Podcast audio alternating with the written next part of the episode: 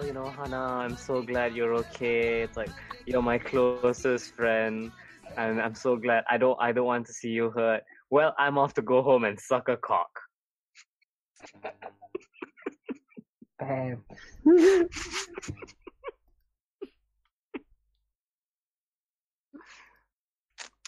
Okay, so how are we going to do this, man? I have the. Are we just going like cold, going in just like that? Because I have no idea how to structure this whole thing. Starting our Merdeka podcast with the quote, I have to go home and suck a cock, is the perfect way to start. You start. Oh my god. Oh. Not a good start. Not a good start. It's the best start. It's the best start. But Anand, you're a bit muffled for a while. Yeah, I'm using my earphone for now because I'm at home. So not with my usual setup. Rip Apple xCloud. That's fine then. So welcome to the Download the Gaming Matters podcast.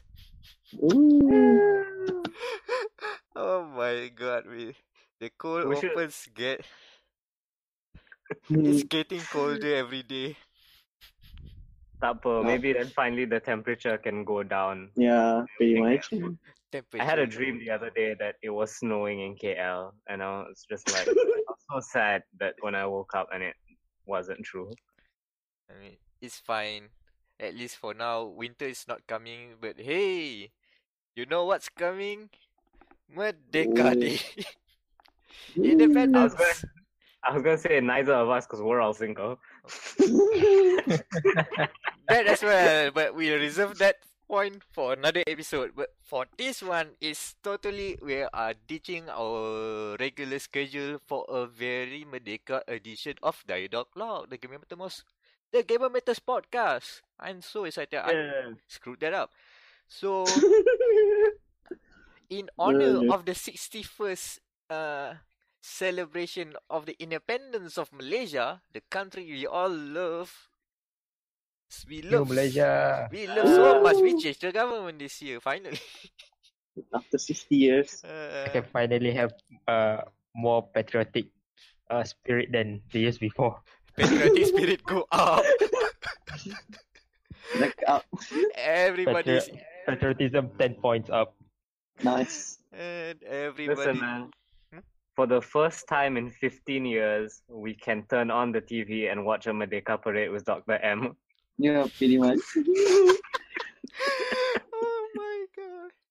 And because everybody is all in their patriotic moods. At first, who are this everybody? Let's introduce the panel. And it should be the familiar faces. We have Wan Amirul. Wam, say hello.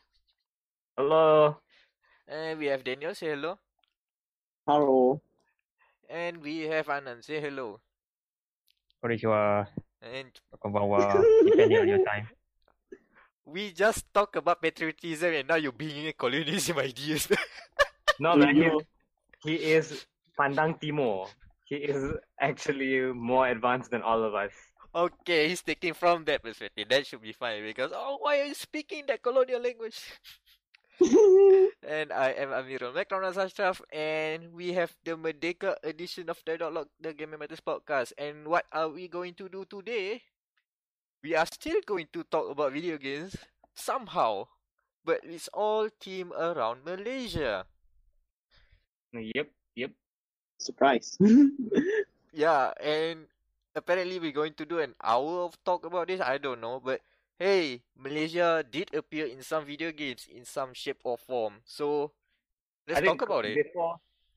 Before we get into like Malaysia actually appearing in games, like before we go into the shitpost again, let's first acknowledge that Malaysian teams worked on a lot of video games, even if they weren't all as celebrated as FF15. Like, you know, FF15 had like Roti Canai and all that. Tapi like, we have the lovely Streamline Studios and Passion Republic making great games and appearing in the credits. Hello, guys. Stan us, please. Add one more, Lemon Sky. Oh, yeah, Lemon Sky. Fun fact, I've interviewed for all three of those places and got rejected. Oh my God. Game design dream shattered.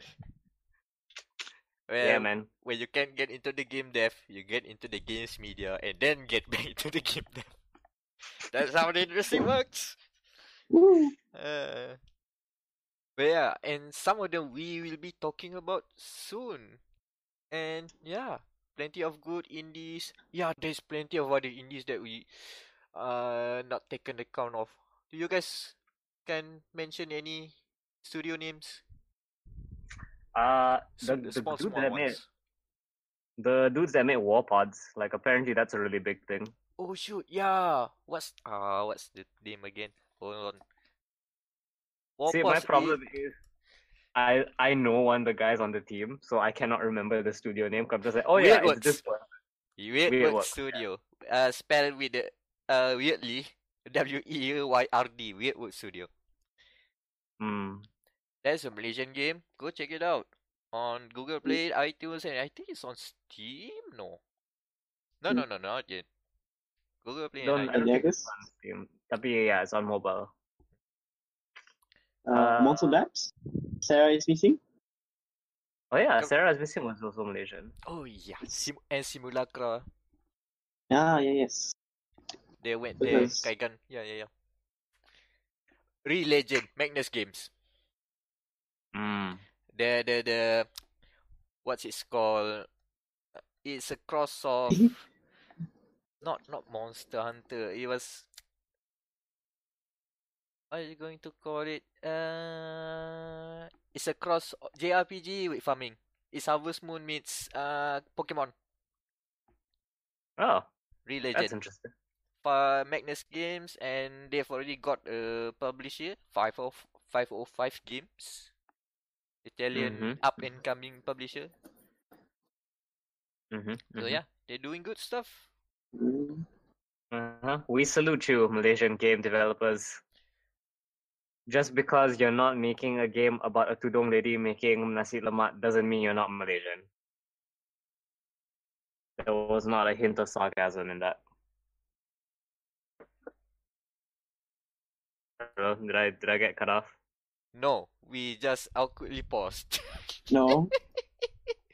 Okay, so yeah, let's get into the meat of the course, shall we? Because I have no idea how to going to discuss the whole thing, but we do have a list we've somehow conjured and doing our best research, quote-unquote research, to create the most accurate of all, possibly the master list of all the Malaysian references in video games. So far 50% correct. Maybe we miss some. Tengok Doom Eternal is in KL. Perfect. Yeah. I mean, the streets are full of Satan, so maybe. Oh my God. If full you see a... If there's a Marum Kako demon of some sort, it's already canon from there. I like that we have thumbnail material already. It's starting right now. Man. Okay, so let's start with the most popular one, because you wrote an article about this and it got very, very popular. Hitman 2. Apparently, Agent 47 is actually in 47. Hitman 2. I need to clarify. It's Hitman 2 Silent Assassin 2001 or 2002? I forgot already. Is it like an F1?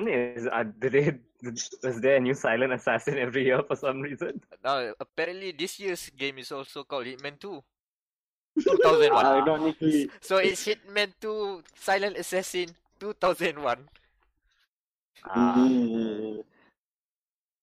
So yeah, apparently because as you know, the whole the whole gimmick of the Hitman series is until Blood Money stops it, is that 47 goes around the world killing people. And so in Hitman 2 Silent Assassin, there's one, you can say one chunk of levels, 3 levels exactly, where 47 was sent to go to KL to find a certain Charlie Sidjan. That's the guy's name. He's supposed to be a programmer or a hacker or something. And apparently, he was situated inside KLCC. And at the time, the way they portrayed KLCC was, for that time, very accurate. To the point that they even used the same style of, the greeting sign, the head, the big company name, right? Instead of Kuala Lumpur City Centre, they changed it to like Financial Centre Kuala Lumpur FCK. Like fuck. To be fair, I feel like that should be the sign now. From my good friends that are working around that side, they've already changed the whole signage, so it's not there. So read in pieces FCK. But at the time it was accurate. Not the FCK, but the way they portrayed the signage, and the whole lobby looks like the KLCC lobby. It looks pretty well. Even the characters in there, the attendees here, they spoke broken English. Like, no, cannot. Like, oh, you no access here. Yeah, I remember that. I remember you get yelled at by one of the staff or something like that. Even the park guards. Oh, the park guards is another thing. But let's go with the dialogue first. Some of the lines are pretty stupid lah. Hey, apa buat tu? Why are you doing that? It's a very archaic style of language, which is, hey botak. Hey Boltman. So it's part authentic and it's part crappy voice acting, because we didn't have good voice actors at the time. So the mix of the cringe and the authenticity makes it very memorable, especially for Malaysians lah. I don't think this thing can come across to other people in the world, but it's very weird to see. And one more thing. There's an opportunity to get into the place where Charlie Sidjan is hidden, and this is just the first level. And one of the ways you can go is to disguise yourself as a pizza boy, so pizza delivery man. So if you got the disguise, somehow you kill that person or something, right? Things can happen in Hitman. You don't know. And if 47 goes to the counter to grab the pickup for the order from Charlie, and the other guy over there, apparently he's a mamak, because the order was like, teh tarik, mi goreng, go. And it's a pizza. Not mi goreng, it's a pizza. But he said that the order is inside there is probably a mi goreng or something. I don't know if there's someone has made a mi goreng pizza, because that's a bloody terrible idea. Sure. Mi pizza. But I remember, dude, after like the article was published, at the time I went to KL Central, and there was, you guys know the Pezzo something. It's like a Pezzo pizza vendor at the side, right? At that time they did a promo for Roti Canai pizza. Oh, what so did you mean that? So basically it's Roti Canai with pizza toppings. Which is okay. That's acceptable. But it's not mi goreng though. Not mi goreng. Okay, so another thing about the park guards. The park guards, the way they dress is from basically before independence style of fashion, because they are wearing shorts, they have purple berets, they all have white gloves for some reason. It looks very, very classic. Maybe a bit too classic. It doesn't fit the timeline. So the 90s look. Probably the way people look at the podcast in the 90s. But still, okay, so the mission goes continues, because apparently plot twist, oh, that is not the real Charlie Sidjan. He has a twin, and then you have to go across Wait, is the real Charlie Sidjan in Singapore? Because that would be amazing. Apparently, no. But apparently, he is still in the same building, but they do not know exactly where. But he is still in the same building. So basically, 47 goes into the office buildings, the offices, during the night shift when everybody is supposedly gone home, but there are a few like overworkers going the graveyard shift, right?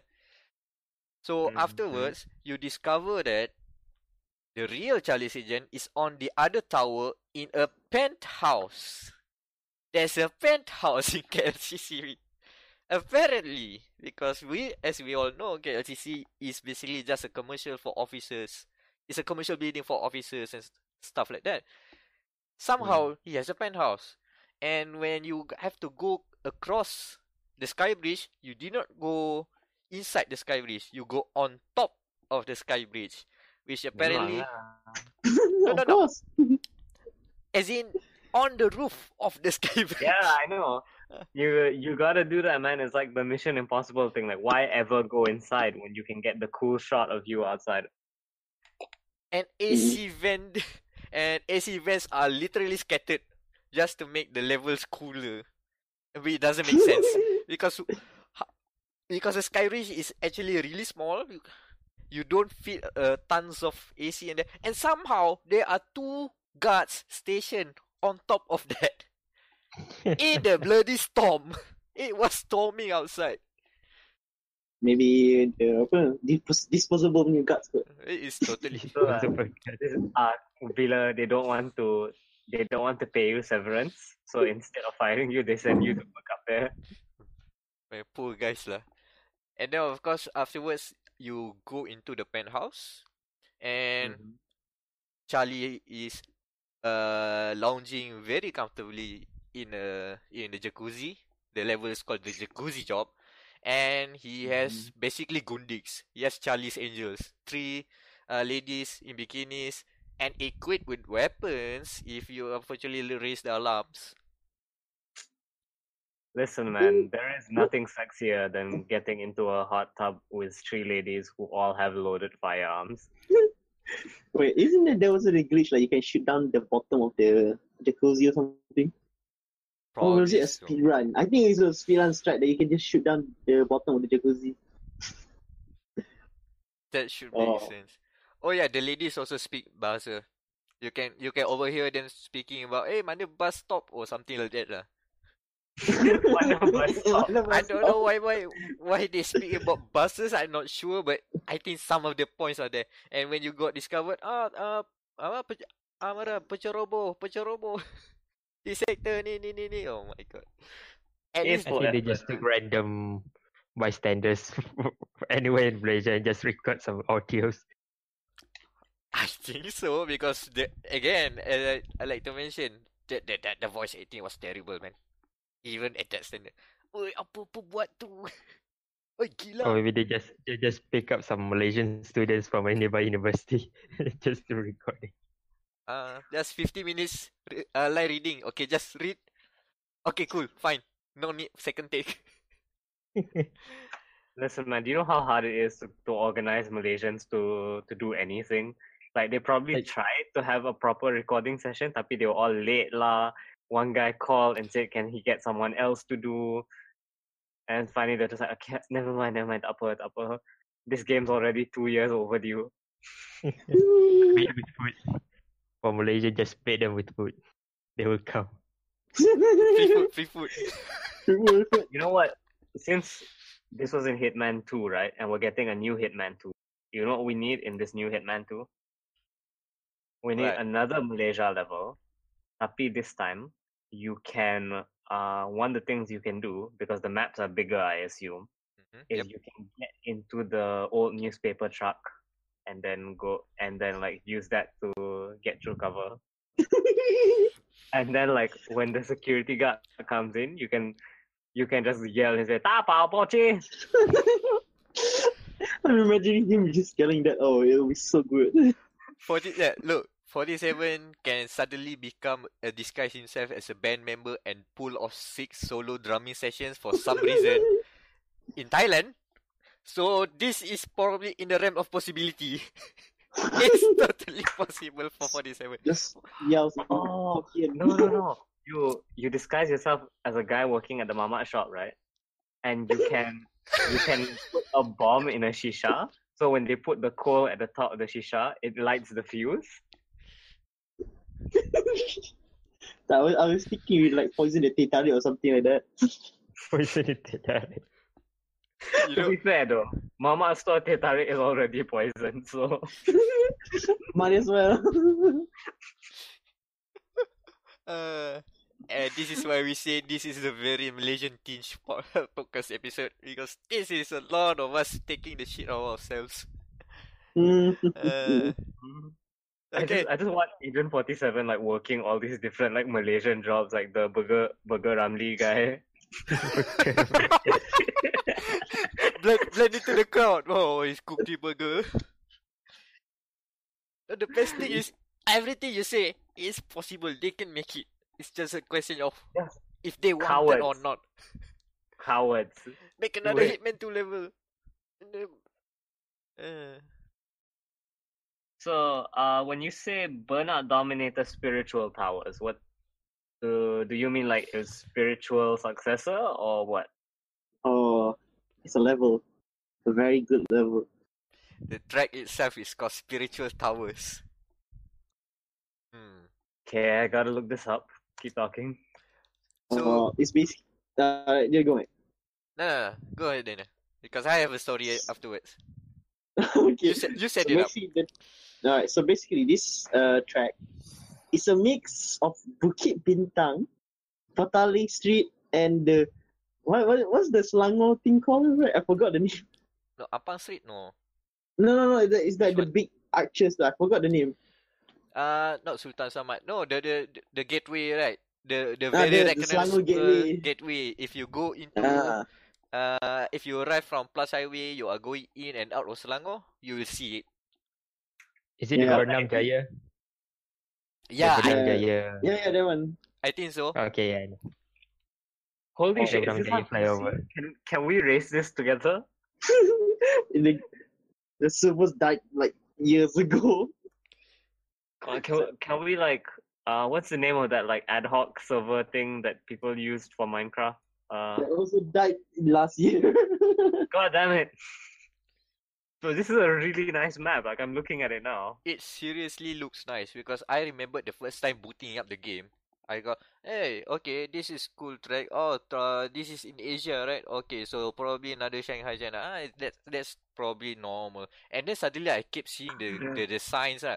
How come the color schemes look very familiar? The blue and the green. Is that a word in Bahasa? And it can I just say, I'm watching gameplay now.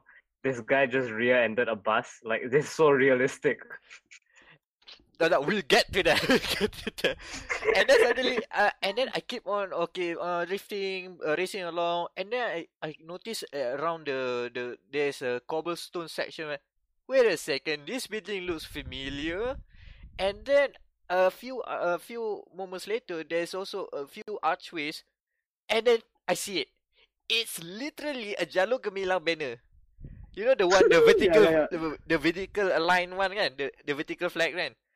There are various Jalur Gemilang's beings hang around those archway because apparently this is a level in Kuala Lumpur during Merdeka celebration. Yeah, man. Maybe we're in the crowd too recording this podcast. Wow.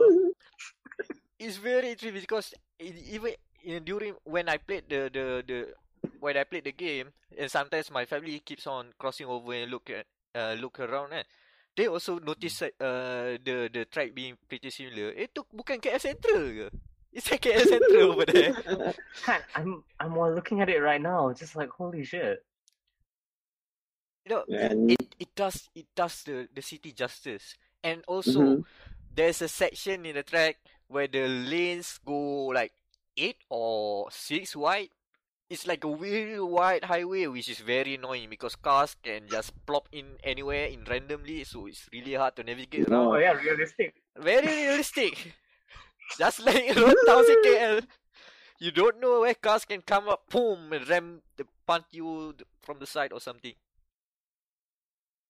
The only explanation I can have for the roads being this empty is that KL has those like biking Sundays where they close all the roads. Yeah, I think that's what's happening right now. Because I've never seen KL roads this empty. And it's all thanks to EA Singapore, which now just houses Battlefield servers. Thanks, EA. Yeah. I think it was like a few years, 10 years ago lah. EA Singapore was a thing. They made these type of games. So sekarang tak ada lah. This is really.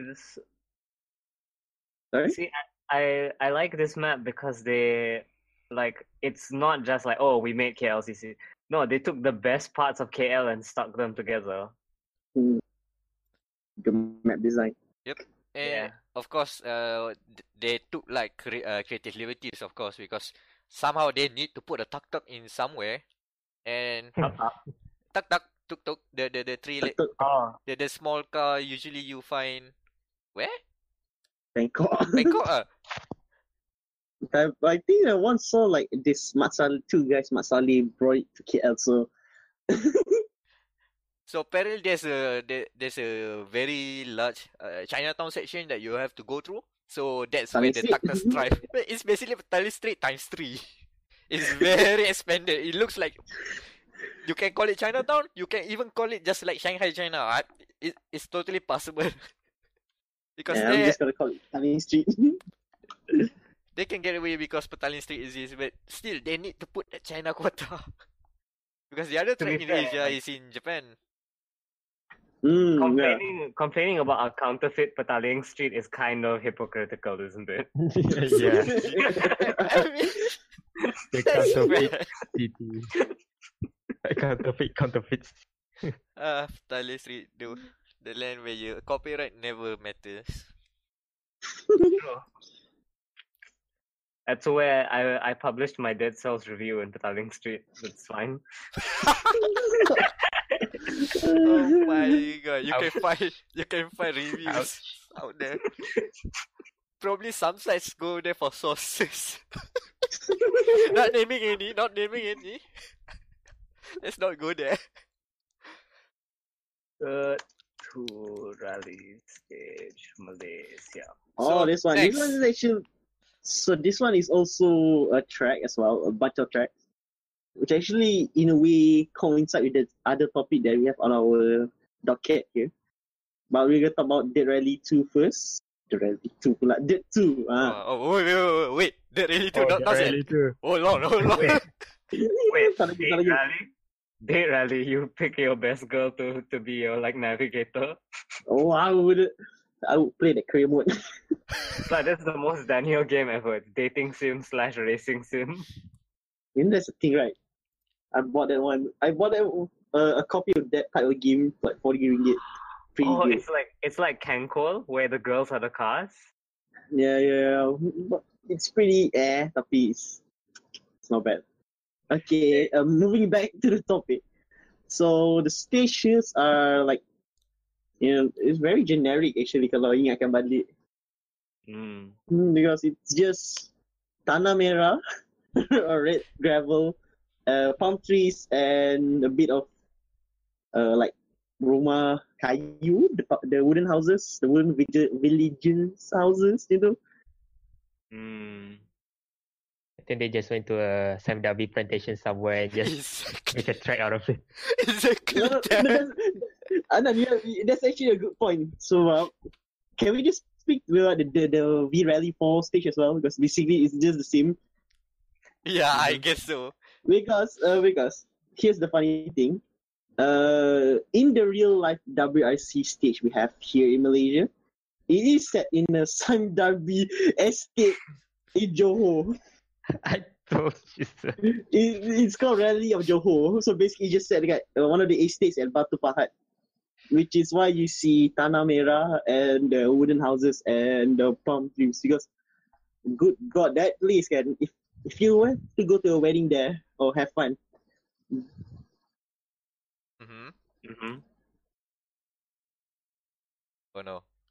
Oh no, Daniel just died. Oh no.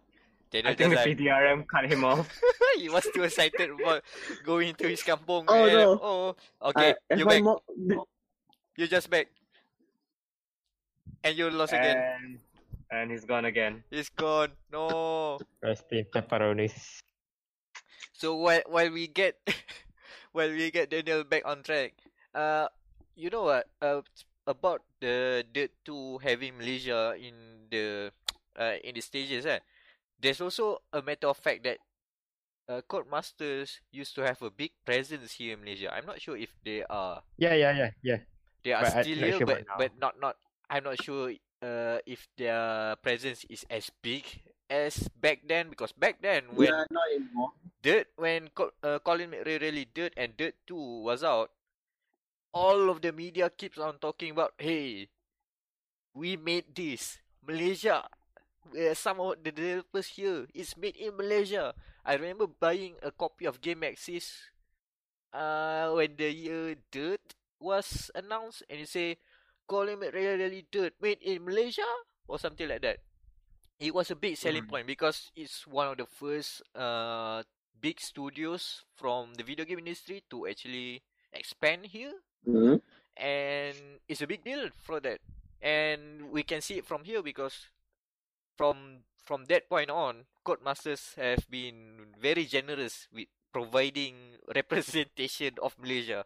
I think we'll go through later in some of the topics. Oh, am I back? Yes. Hello? You're back. Yes. Alright, tapi speaking about Codemasters, right now pun is Codemasters Malaysia is having a problem because one of their lead directors recently passed away. So basically, Codemasters Malaysia is now in limbo lah, in a way. I see, I see. So it's pretty sad. So yeah. And also this for being the pioneers over here. They are the first studio to open. To open it lah. And also never kutuk Johor. Killed my internet. Johor remembers that. we have, oh my god, we have made a new rivalry. Oh my god. You have to race him in Dirt 2. And he is bringing out the custom Mac lorry. The Mac lorry. Oh no. With Johor colors. Oh my god. Oh no. Oh yeah, a few others. I think we've also, let's just mention as well, Grid Autosport putting in Sepang. So usually Sepang is only represented because there's an F1 game because it's in and MotoGP. And MotoGP because it is and it was for F1 in their calendar. But Grid Autosport actually put it there because as a feature. I remember they hype up this new circuit and it was just literally Sepang. Oh, we have a new track. Oh, I think this is the most accurate Sepang since they have the day-night cycle. Yeah. Good. So good for them. Even though it is basically the latter F1 games like in 2016 to all is just basically that version, and you don't just copy paste you. I mean, we have to reuse those assets, man.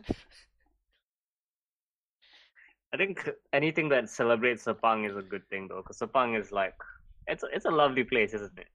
Yeah, it is a good kind of deal if that's an event. Not as great as Johor. Johor is the best. 100%. Kacang pun sedap. Are you guys waiting for allowance from TNJ or something? Shilling for Johor? No. We're trying to save Daniel's internet. Time extended. Every time we shill for Johor, time extended in the podcast. Checkpoint, time extended. Man, I hope Johor wins the football this year because... as we all know, Johor is the only skilled football team. We forgot about one thing we didn't add in the docket. Is that yearly... You know, they like to mod PES. The first FIFA games put in Liga Malaysia. Yeah. Right. Yeah. Oh. Because those are pretty good mods actually. They've put in some work. Really impressed with their work. So shout out to the modders out there keeping it real. Especially for PES. And yeah, it's PES. So, we have some topics about mods later on as well. Yeah. Oh yeah.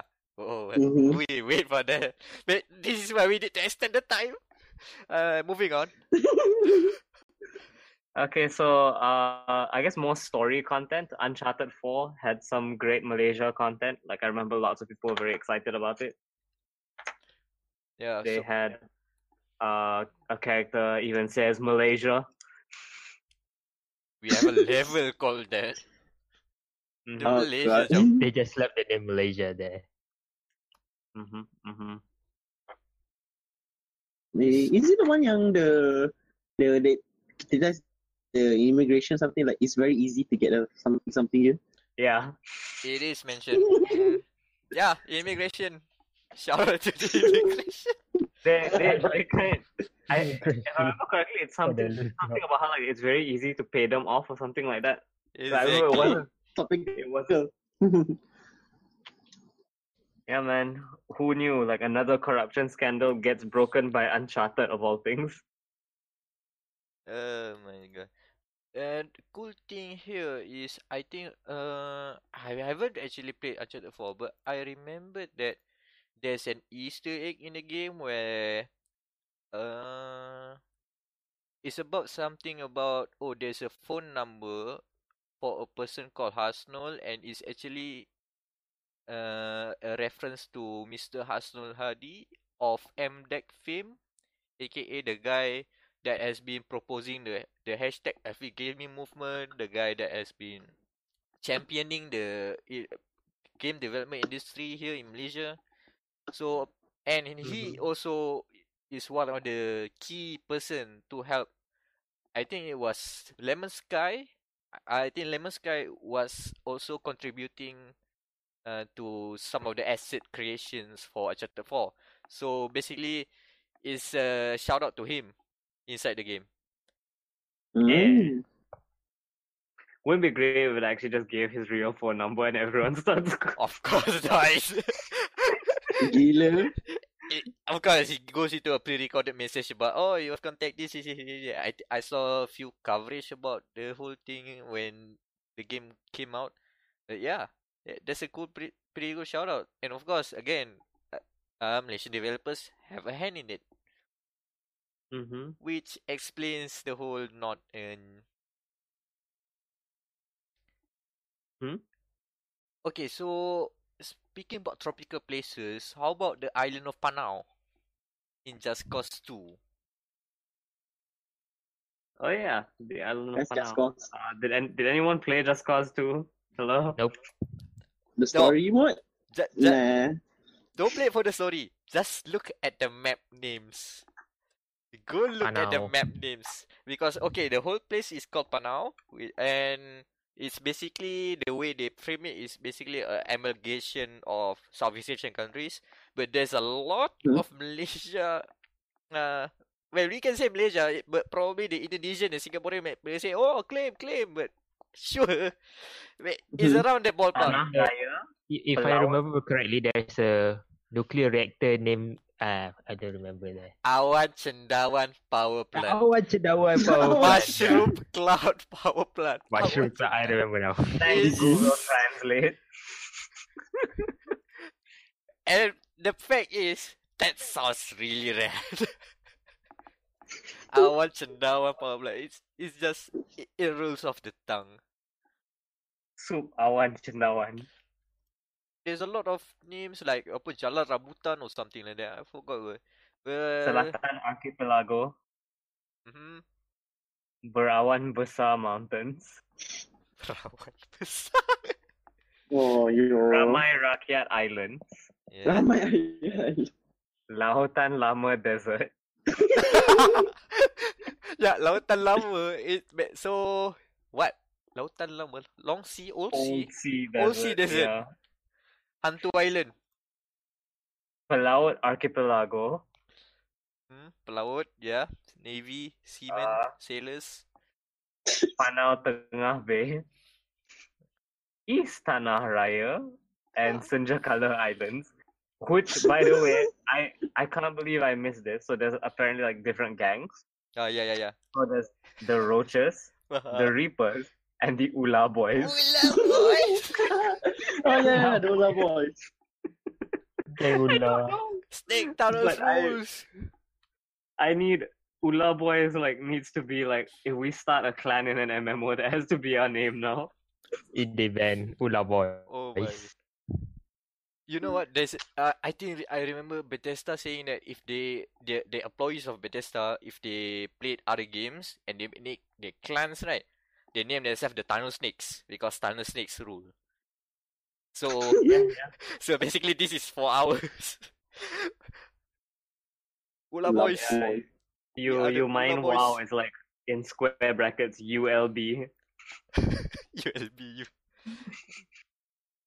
I mean, even the mission givers have a weird accent. I remember one of the mission givers keep on saying Serdadu at the end of their sentences. Serdadu what? Serdadu. Basically like Indonesian's thing. But it's a... I don't know why they end their words with Serdadu. And then, of course lah. Lah. It's a weird way of, I don't know, the way the people spoke there is a mix of Indonesian and weirdly Malay and sometimes, I don't know, Filipino or something. I'm not sure. Because it's weird. It's really weird. It's so weird because no one remembers any of this shit from Just Cause 2. They just remember blowing stuff up. Otherwise, we would have all immediately jumped onto the idea of Ular Boys. Tanah Pekan Lama, Kampung Tukang Besi. Lots of these names have really hits close to home, man. Sawah River, Sawah Lake, Kampung Bunga Mawar. Kampung, okay, that makes sense. Kampung Pantai Kelabu. It's Malay as names, man. I want that. My new goal is to get a Kelantanese person into a video game. Like, just like full-on Kelantanese accent and everything. Oh my god, the Merida meme but with Kelantan accents. Oh no. Just kind of like the next Fallout game ke apa, there's just one character who speaks Kelantanese.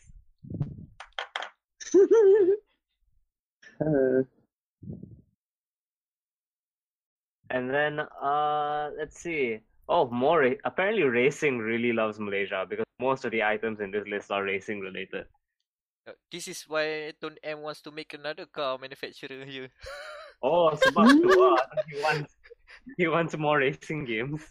He wants more racing games for more exposure of Malaysia. So then there's Satria Neo in the WRC games. Yeah. Does it drive as well as a Satria Neo? It does actually, because of there was this one person, you know, with a special name from Macri. He drove the Satria Neo to a wood in the WRC race, the junior category. So it's quite famous. It was in that one Top Gear punya segment lagi. So Oh yeah, since Gran Turismo is based on Top Gear, kan, is the Myvi in there at any point? Not yet, unfortunately. But if you go back into the old games, there's a car called the Daihatsu Move. That's basically the Perodua Kendari. Don't say it as a Daihatsu. See it as a Perodua Kendari because we don't take other cars. We make our own. Trademark our own cars. And then keeping the Rempit spirit alive, Proton KR5 in MotoGP4. Oh god, that's an old game. Hey, hold on. The Satria Neo, kan? Is it in the game? Does it have the One Malaysia logo on the car? Yeah, it still has it. I think if you see on my screenshot on my Steam, I think you can barely see it. The One Malaysia logo. Oh my god, that was a relic of the past. Okay, let's move on to the Rempit stock. I mean, yeah, there's a bike. To be fair, it should have been a Kapchai. I'm just saying, should have been a Kapchai. You cannot put a Kapchai in a MotoGP game. Are you kidding? Why not? Why not? Put a Kapchai division. Put a Kapchai as a joke cheat car.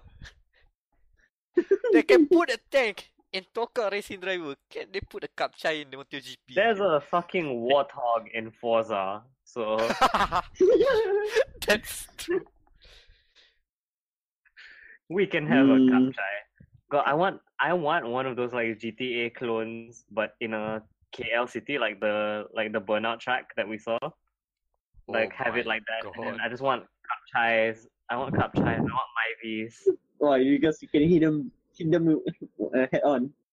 Like I want there to be like actual tutorial like dialogue where the guy's like, "Hey, I know you're gonna want to steal like a super good sports car, but trust me, it's much better if you just steal a Myvi or a Kapchai. No, you'll be less upset when it gets destroyed."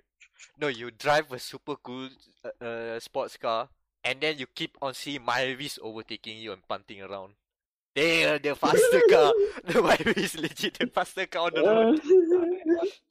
The Myvis, the Alphas, the Belfires. Estima. The Estimas, those bullshit, those... Steam point, like... Is this English? Why are the smaller cars passing me? Oh, people keep ranting on the forums. No, that's totally accurate. We are very authentic to the Malaysian experience. So what's the point of having this sports car? This road is always jammed. Like, yeah, memang lah. That's the point. You have to leave 2 hours earlier if you want to avoid the jam. That's basically the point.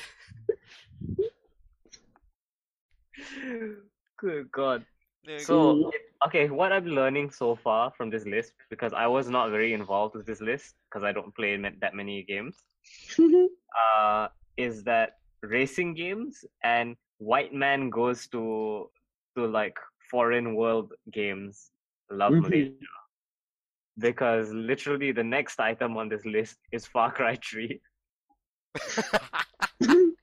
But this one is at least a bit subtle. Unlike Just Cause 2, which is just playing around with all the references. Ular Boys! Ular Boys! Ular Boys rule! Oh my. But yeah, Far Cry 3. The best Far Cry. Mm-hmm. You mean Blood Dragon? Yep.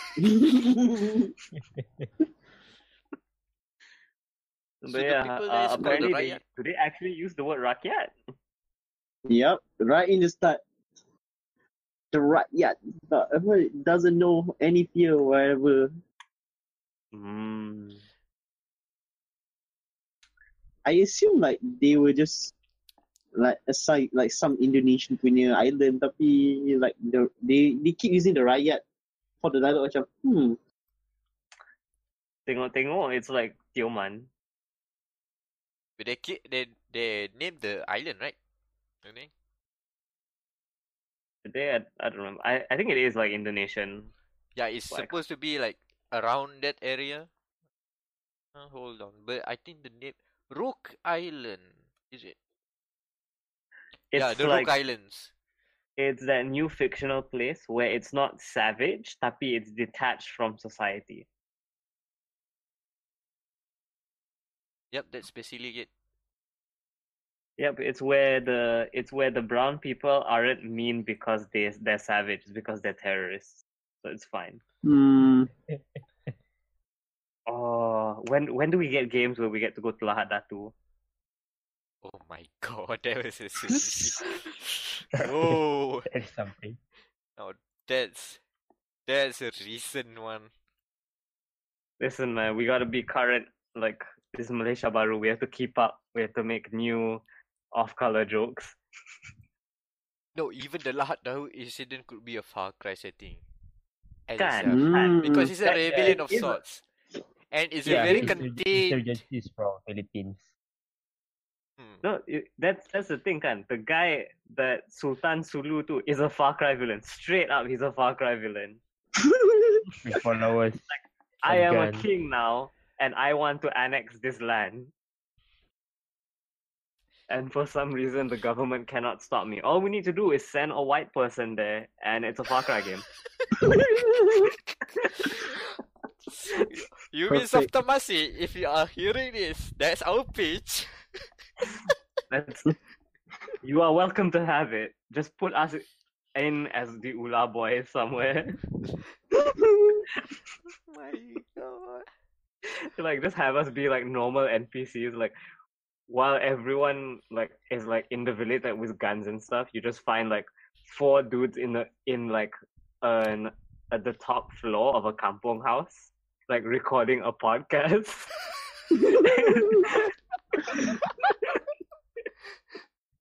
And then their names, like they have the little name tags over them. It just says Ular Boy Mac, Ular Boy Wam, Ular Boy Daniel, and ULB. And then ULB dot Mac. Oh, come on. Far Cry 6 done. Story done. Complete. Jom on.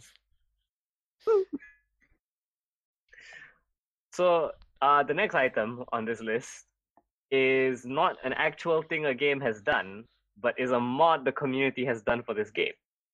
There's a great game called Democracy 3. It is a game of spreadsheets and number management where you have to run your own country. And depending on which country you pick at the start, it changes the like what you have to work with. So like different countries have different levels of demographics and stuff. Like the US has a higher liberal count, and so someone made a Malaysia mod. That's great. I don't know if it's randomized or what, but when I played the Malaysia mod, my biggest problems were high crime and high poverty.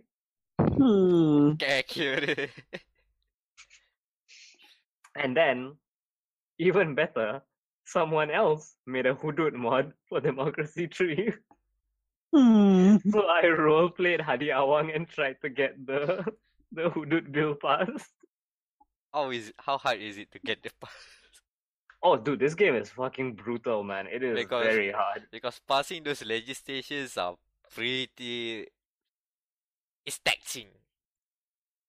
Dude, like, you let a slider get too far off, you are getting assassinated. I got killed by nuns.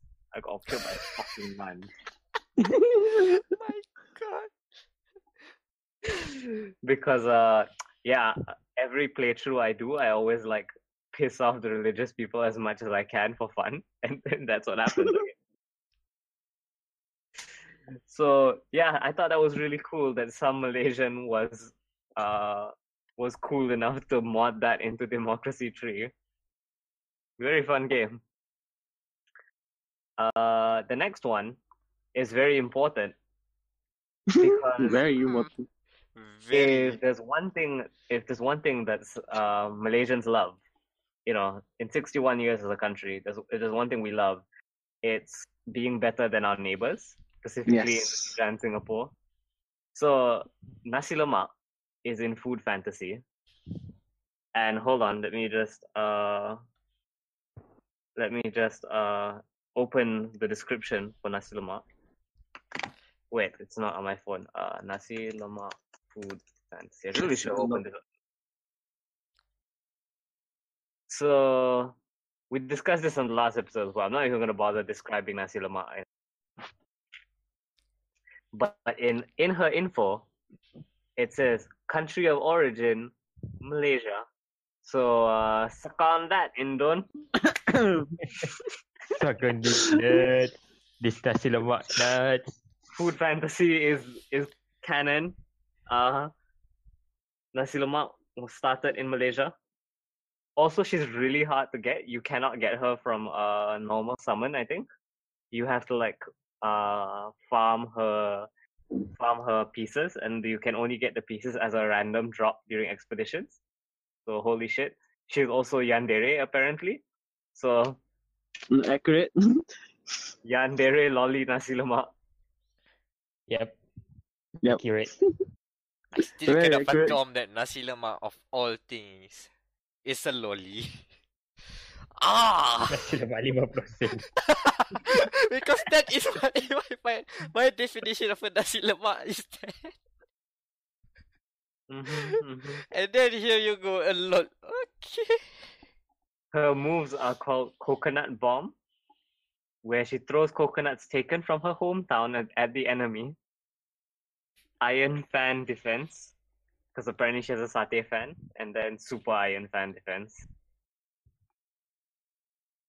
So yeah, that's Nasi Lemak in Food Fantasy. The most important thing is she saved us from Indonesia and Singapore.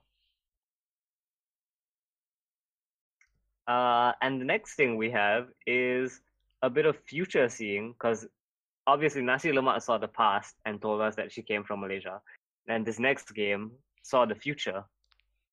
There was a clip from Homefront that apparently says that Tun M is still the PM, and we laughed it off. We thought it was crazy and outdated, and then we realized they were seeing the future. They were in 2018 and we were in 2008. My God, it's very now. At first glance, it should be a very dated reference, but then it became real. Holy God!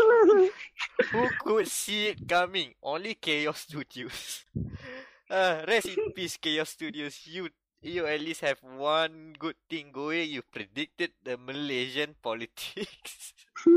Maybe Najib is the reason they're shut down. It's like, how dare you declare to an MPM again? Buys the company. So what's the reference again? There's a... It's a newspaper that mentions that he's the Prime Minister. I think I posted on the election day. Yeah, but I cannot find it anymore. How hard could it be? It should be like Tun... I cannot just... No, it's really hard because...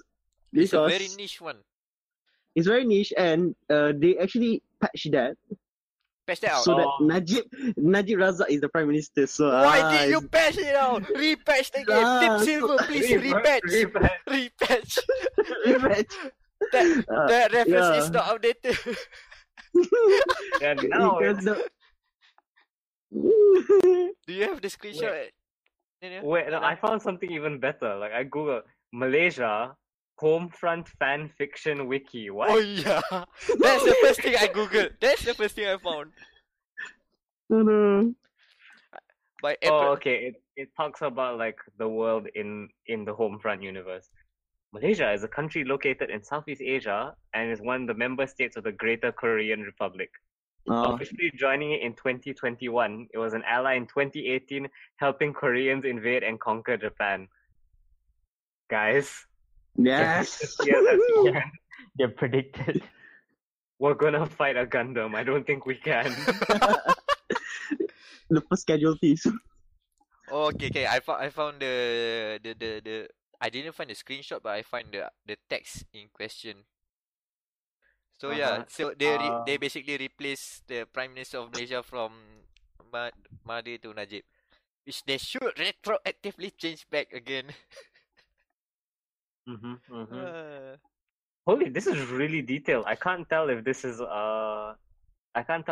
like fan written or if this is actually in the game, because it's in the game, I think.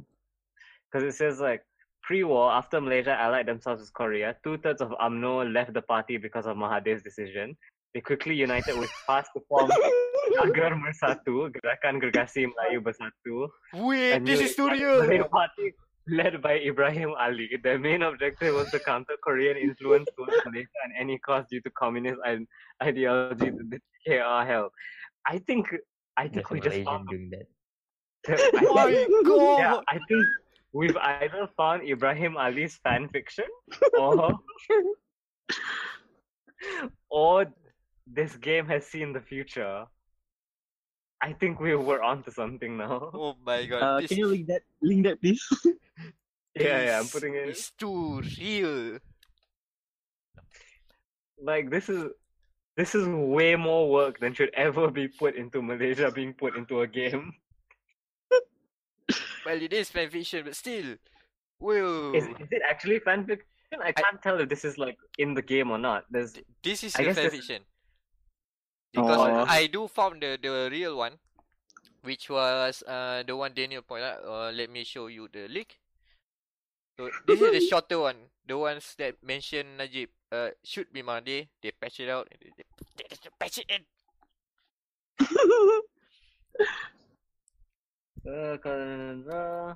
It's a bit drier, but still like building a alliance. I'm gonna say like Asian. If we're gonna get sent to war, against Japan, like then we are officially Regiment Ular Boys. Pushing Ular Boys to the thumbnail right now. That's what, man. It's a Kako demon riding a bike, riding a car time with Ular Boys. Oh my god, this is wrong. But still, that fanfiction, you guys need to have a read. I'll post the link in the description for the podcast later on, so you guys can have a read because it's very hitting. It's hitting too close to home. Really close. Oh, in 2025, we invade California too. Holy shit. Yeah! Yeah, fuck! Suck it, Thunder Snakes. Control. Ular Boys coming. Take me home. Southern California. Oh yeah, it's California girls. Yeah, that's the one. Yeah, man. The Ular Boys regiment is gonna go really far. Oh my god. And that's the future. I feel like there's no point in putting anything anymore. We will never get any better than that. Ibrahim Ali's deluded fantasies of. Oh my god. This is the amount of research we do to provide you guys content. Which is not that much. Okay, so that's the future, and let's move on to the past. Into a certain game called Europa Universalis 4, aka colonialism simulator. I was about to say, anytime you say Malaysia is in a game and it's called Europa, like I get nervous. That can't be good. It does not, because it's actually a game about the Europeans and basically the things that happen around the European continent, because the timeline is around the age of colonialism, and the game ends at the point of the Industrial Revolution. So it's basically, if you play the Europeans, of course you can start building at this point of time. You start to form nations. You start to the building of nations, right? Those kind of things start to happen, and of course you can venture forth into the new world and conquer the lands of USA, America, as we have spoken recently. And I don't know, I'm not sure if it was available during the early days, but the game has totally expanded a lot, and it covers the whole map, and that includes Southeast Asia. And at the time, you can play as the Malaccan Sultanate.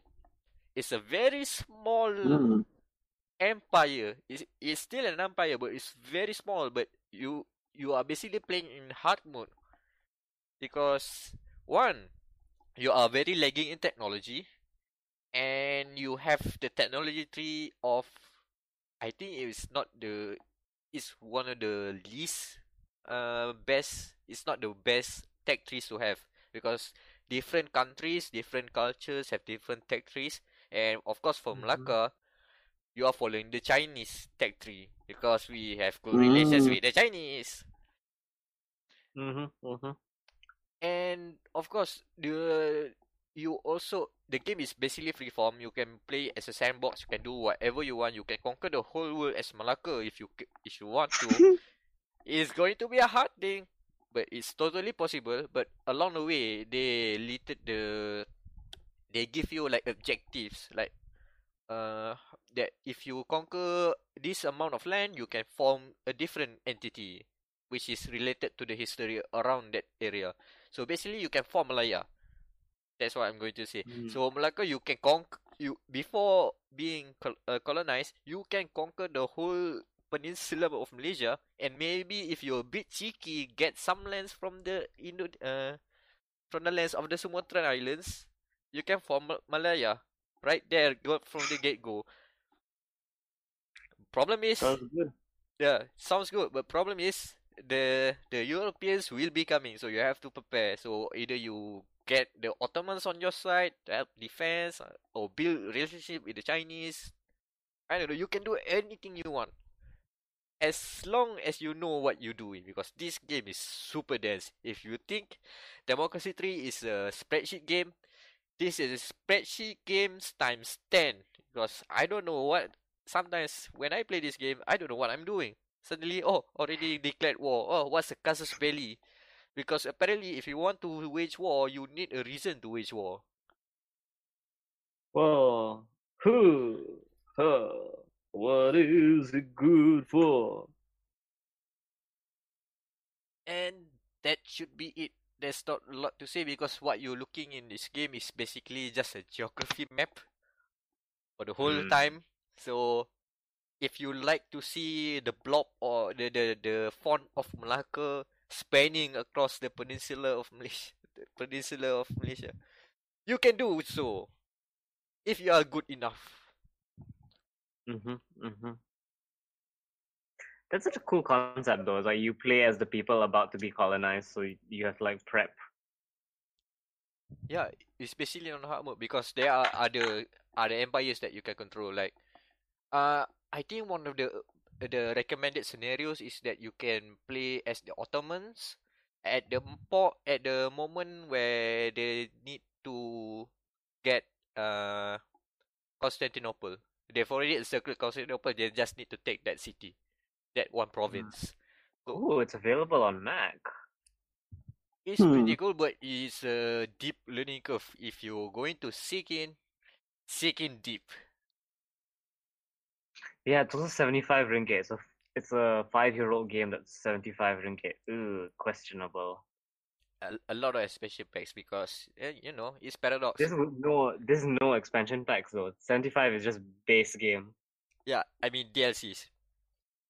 And the DLCs add a lot of other extra content. That DLCs are 85 ringgit. Okay, I guess that makes sense. I would buy the 85 version because it comes with Women in History. And Horseman of the Crescent Unit. Okay, interesting. And the last on the list, this one is a bit late edition because I just realized that SOCOM 4 actually has a lot of Malaysia setting. Is SOCOM actually Suhakam? Oh my god.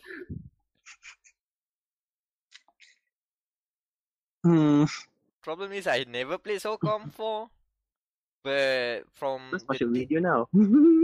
But from what I've gathered from a lot of the stuff on the internet, yeah, the place that you are basically fighting around Malaysia or Indonesia, but there are places where it is basically in Malaysia. The Straits of Malacca was mentioned,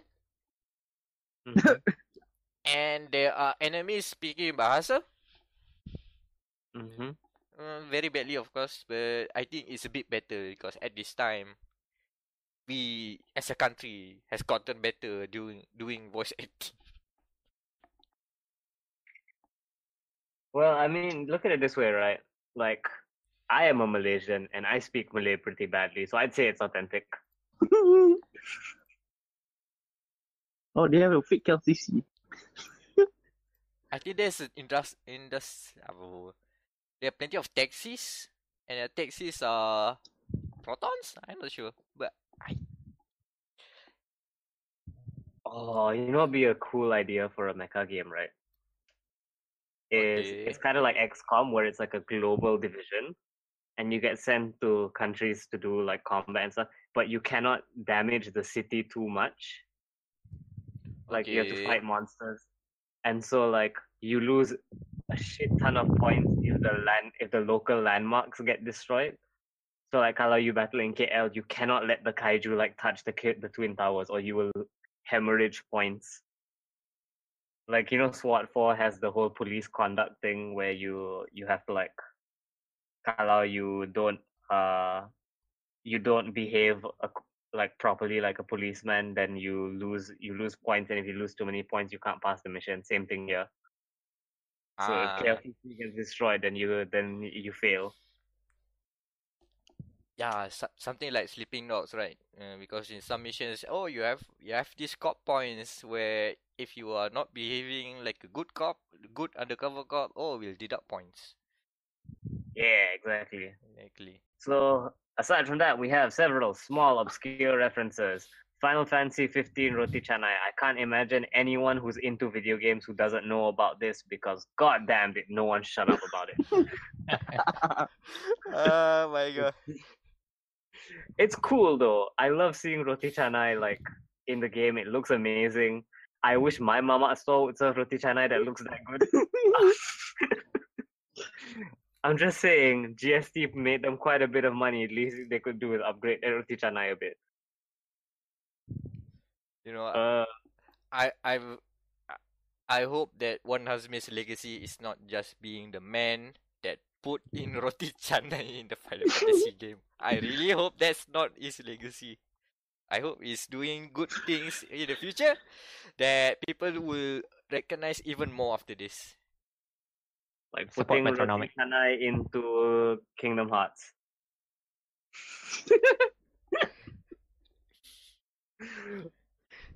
Oh, the next thing. Upi Kingdom Hearts.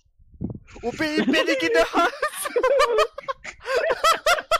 Oh, yo. You open a whole can of worms. Yeah. Betul. Well, yo. And then we have Malaysian signboard and Sleeping Dogs. Please say it's an Upen and Ipen signboard. Like, just keep this train going. Well, this is one obscure reference because I remember playing Sleeping Dogs. And again, this is, I think it's a slight error on behalf of the developer team. But somehow I find it funny because this game is in Hong Kong. So, there's bilingual there. So, some people speak Cantonese and English is also spoken there. The thing is, I think I saw one of the signboards, like, you know, like no entry, right? There were no entry signboards.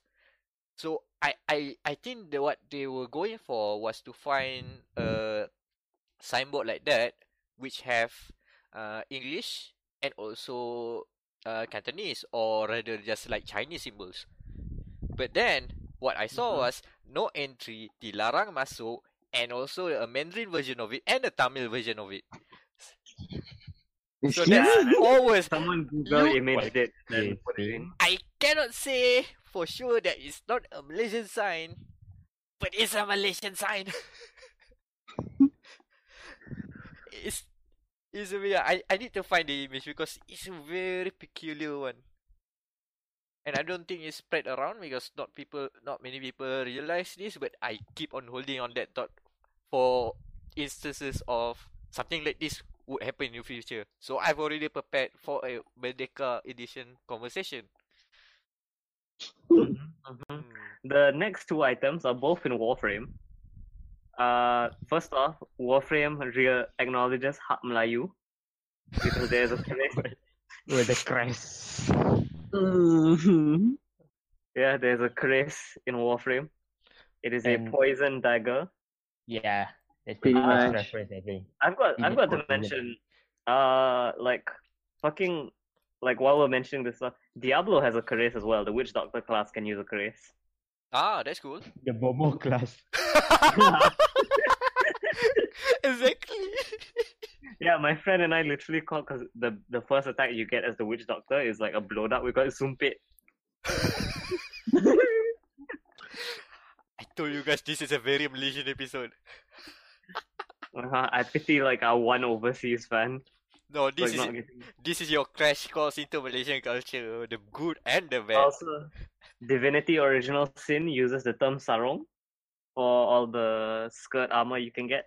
I noticed that as well. And also in Plains of Eidolon, Konzu occasionally uses Malaysianisms. Such as? Ayo!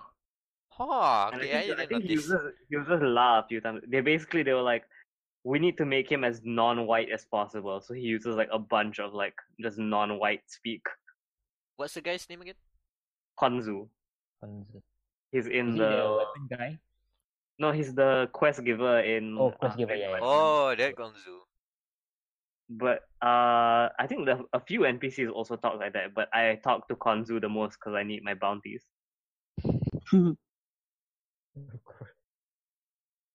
Also, on that point, do Warframes have Tengkolok as an accessory yet? Because I really want to roleplay as a Malay warrior now. Listen, we just need, because all the Warframes are named after like heroes and stuff, right? So we just need a Hang Jebat Warframe. Screw Hang Tua, he's overrated. I already have a Wukong. Just call it Jebat now. Hang Jebat. Yeah, Jebat. No, well, Hang Lekyu. Jebat is also overrated. We need Lekyu. Overrated. Hang Lekyu. Okay. Mm-hmm. Mm-hmm. Better than giving them Hang Jebat and then people keep pronouncing it like Hang Jebat. Oh no! No, his name is just Hang and then his 4 skills are all the different ones. Oh, you can switch to the 5 Hangs. His first skill is Lekyu, then after that is Jebat. And then after that is I can't remember what the third dude's name is because no one cares. And then his ult is a Tua. Yeah, this Kasturi. Oh, Kasturi, yeah. Well, should have been more popular. But yeah, man, we need some Ketuanan Melayu in Warframe. So the next thing on this list is Unavowed.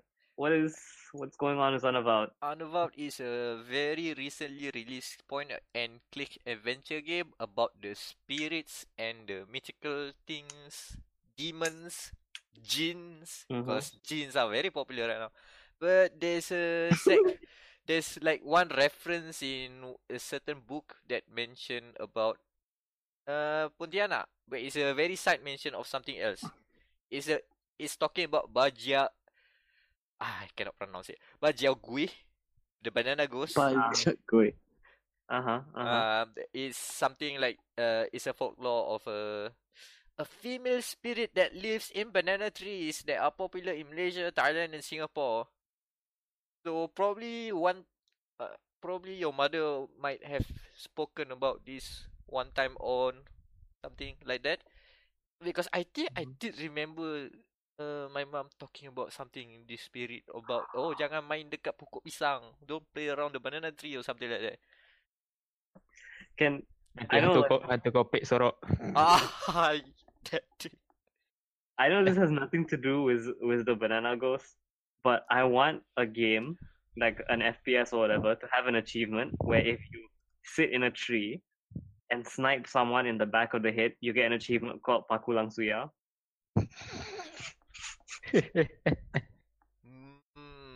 Oh, you know what? I just remembered one developer team.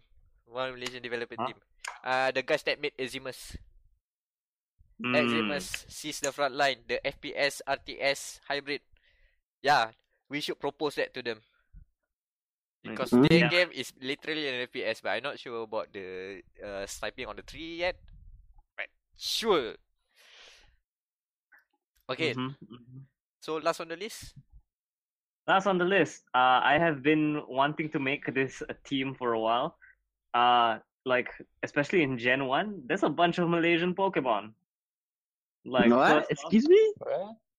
Okay, I'm going to mention them. The first one is Drowsy. He is a tapir. Oh, yeah. Then you have Vileplume, Rafflesia. You both Rafflesias. You have Victory Bell, who is a pitcher plant. And I think that's it. There's probably a few more in the Alola region because they're also tropical. But yeah, those are all really cool Pokemon. Glad that they all have like Malaysian roots. So that's like if you're listening and you play competitive Pokemon, send me a competitive build for those three, and I will make it. I will put it in my preferably in Omega Ruby that I can put them in. Yeah, I want competitive Victory Bell Valplume and Drowsy build.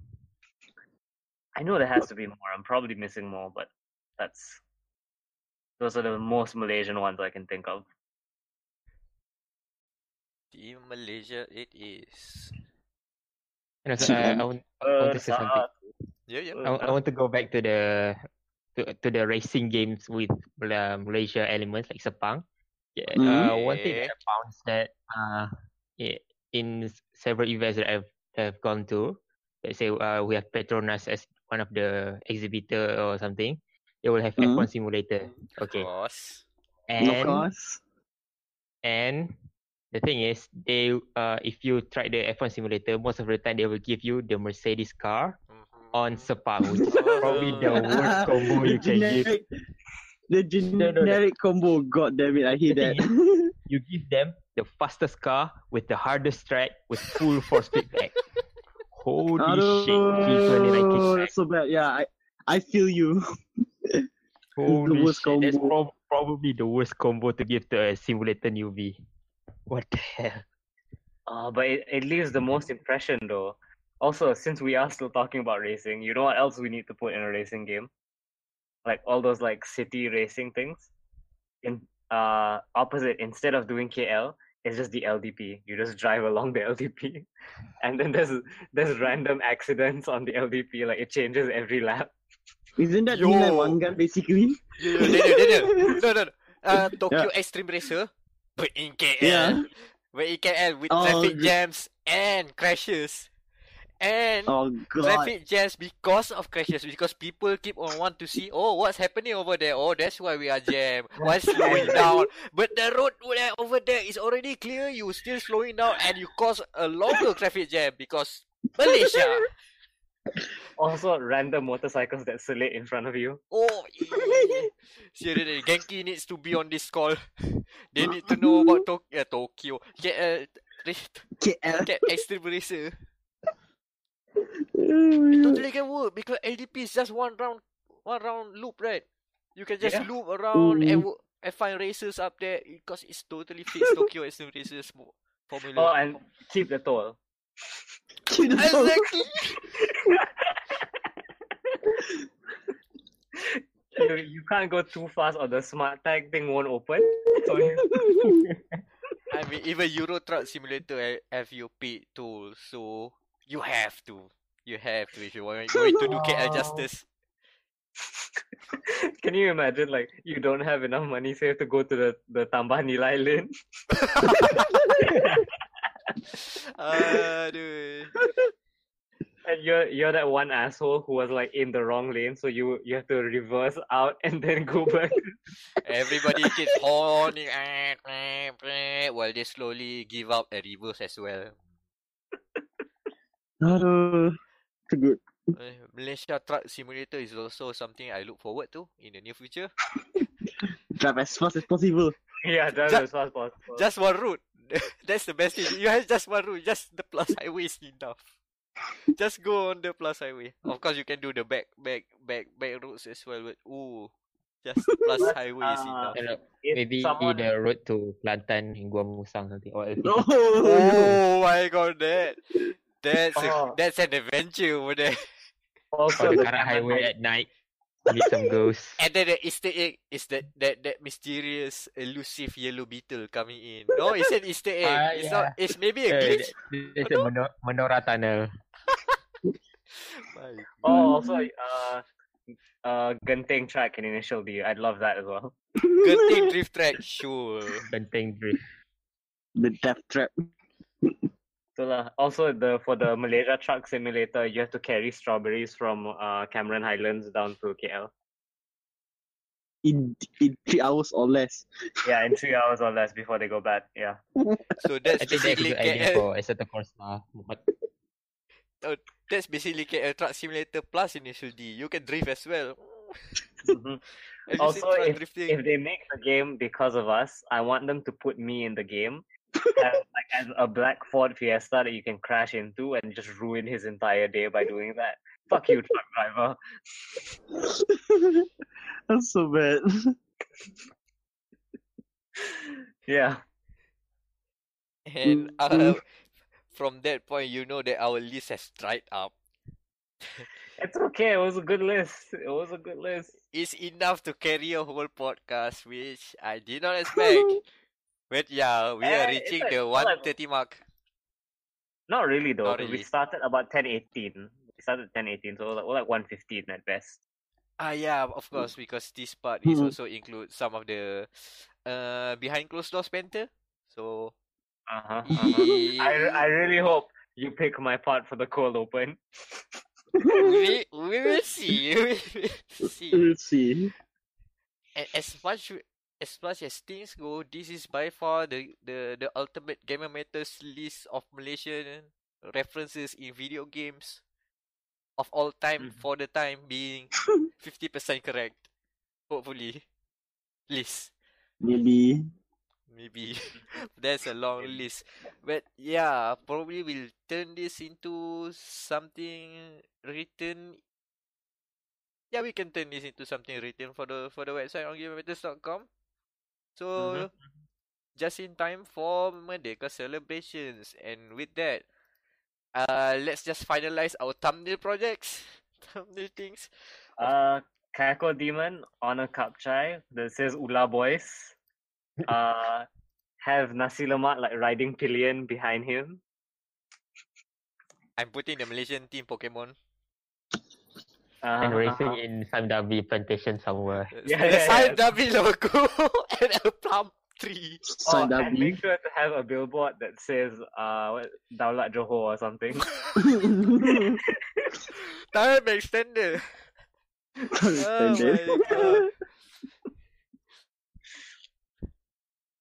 yeah, man. It literally like time extended. Yeah, so we shield Johor too much. That's what happened. Johor saved our podcast. Thank God. And this is the end of our one-off of the Merdeka edition. So, thank you for tuning in to Dio.log, the Gamer Matters podcast. And regular programming will continue the next 2 weeks, just before, because... Which is a shame, because we've had like a huge news week. This is Gamescom week, you know? And apparently we... F1! No. And F1 is back, and F1 the game is out, and we've played a lot of games that we need to talk about, but holy hell, that the next 2 weeks will be a long one. But we'll keep those things for later, and for now, let's just enjoy the celebrations, the fireworks, and the glorious stripes. Jalur Gemilang is translated to that, yeah? Yeah. Stripes of glory, because glorious stripes. Stripes of glory sounds better. Stripes of glory, yeah. Stripes of glory. So enjoy, be proud of our country before we get marched off to Japan to fight a war. And then California 3 years later. Take me home. Oh yeah, shield. We can end on that note because we have a shield. So yes, thank you guys for coming to me at AMG, especially that one dude who was like, I listened to the Gamer Matters podcast. Like, thank you, random citizen. We've peaked. Don't say that. This is only peak 1. This is peak 1, not peak 2 and peak 3. We have at least like 2 more things. That's an SSN reference. Yeah, man. Oh, Broga Hill reference, because that also has 3 peaks. Okay. So, you can follow me on Twitter at Wamerl. Follow me on Patreon at Wamerl. I may have some cool projects coming up. Who knows? But yeah, all in all, thank you for giving me your money at AMG, I guess. Okay. Daniel. Okay, follow me on Twitter at Flaky, FL4KY. And good luck to the new team, Racing Point Force India. They seems like a good team, good drivers and all. And Daulat Johor. Daulat Johor. I thought this was about Malaysia episode. Yeah, you can find me on Facebook, Zulhanan Heidi. I don't use Twitter because it's too much distraction. I refuse to use Twitter. That's all. And you can find your lovely host Amiral Macronos Ashraf, Macronos M-E-C-K-R-O-N-O-S, mostly on Twitter, but everywhere else is also the same name. And this has been the Dialogue Log, the Game Matters podcast. And Happy Merdeka. Happy Merdeka. Selamat Hari Merdeka.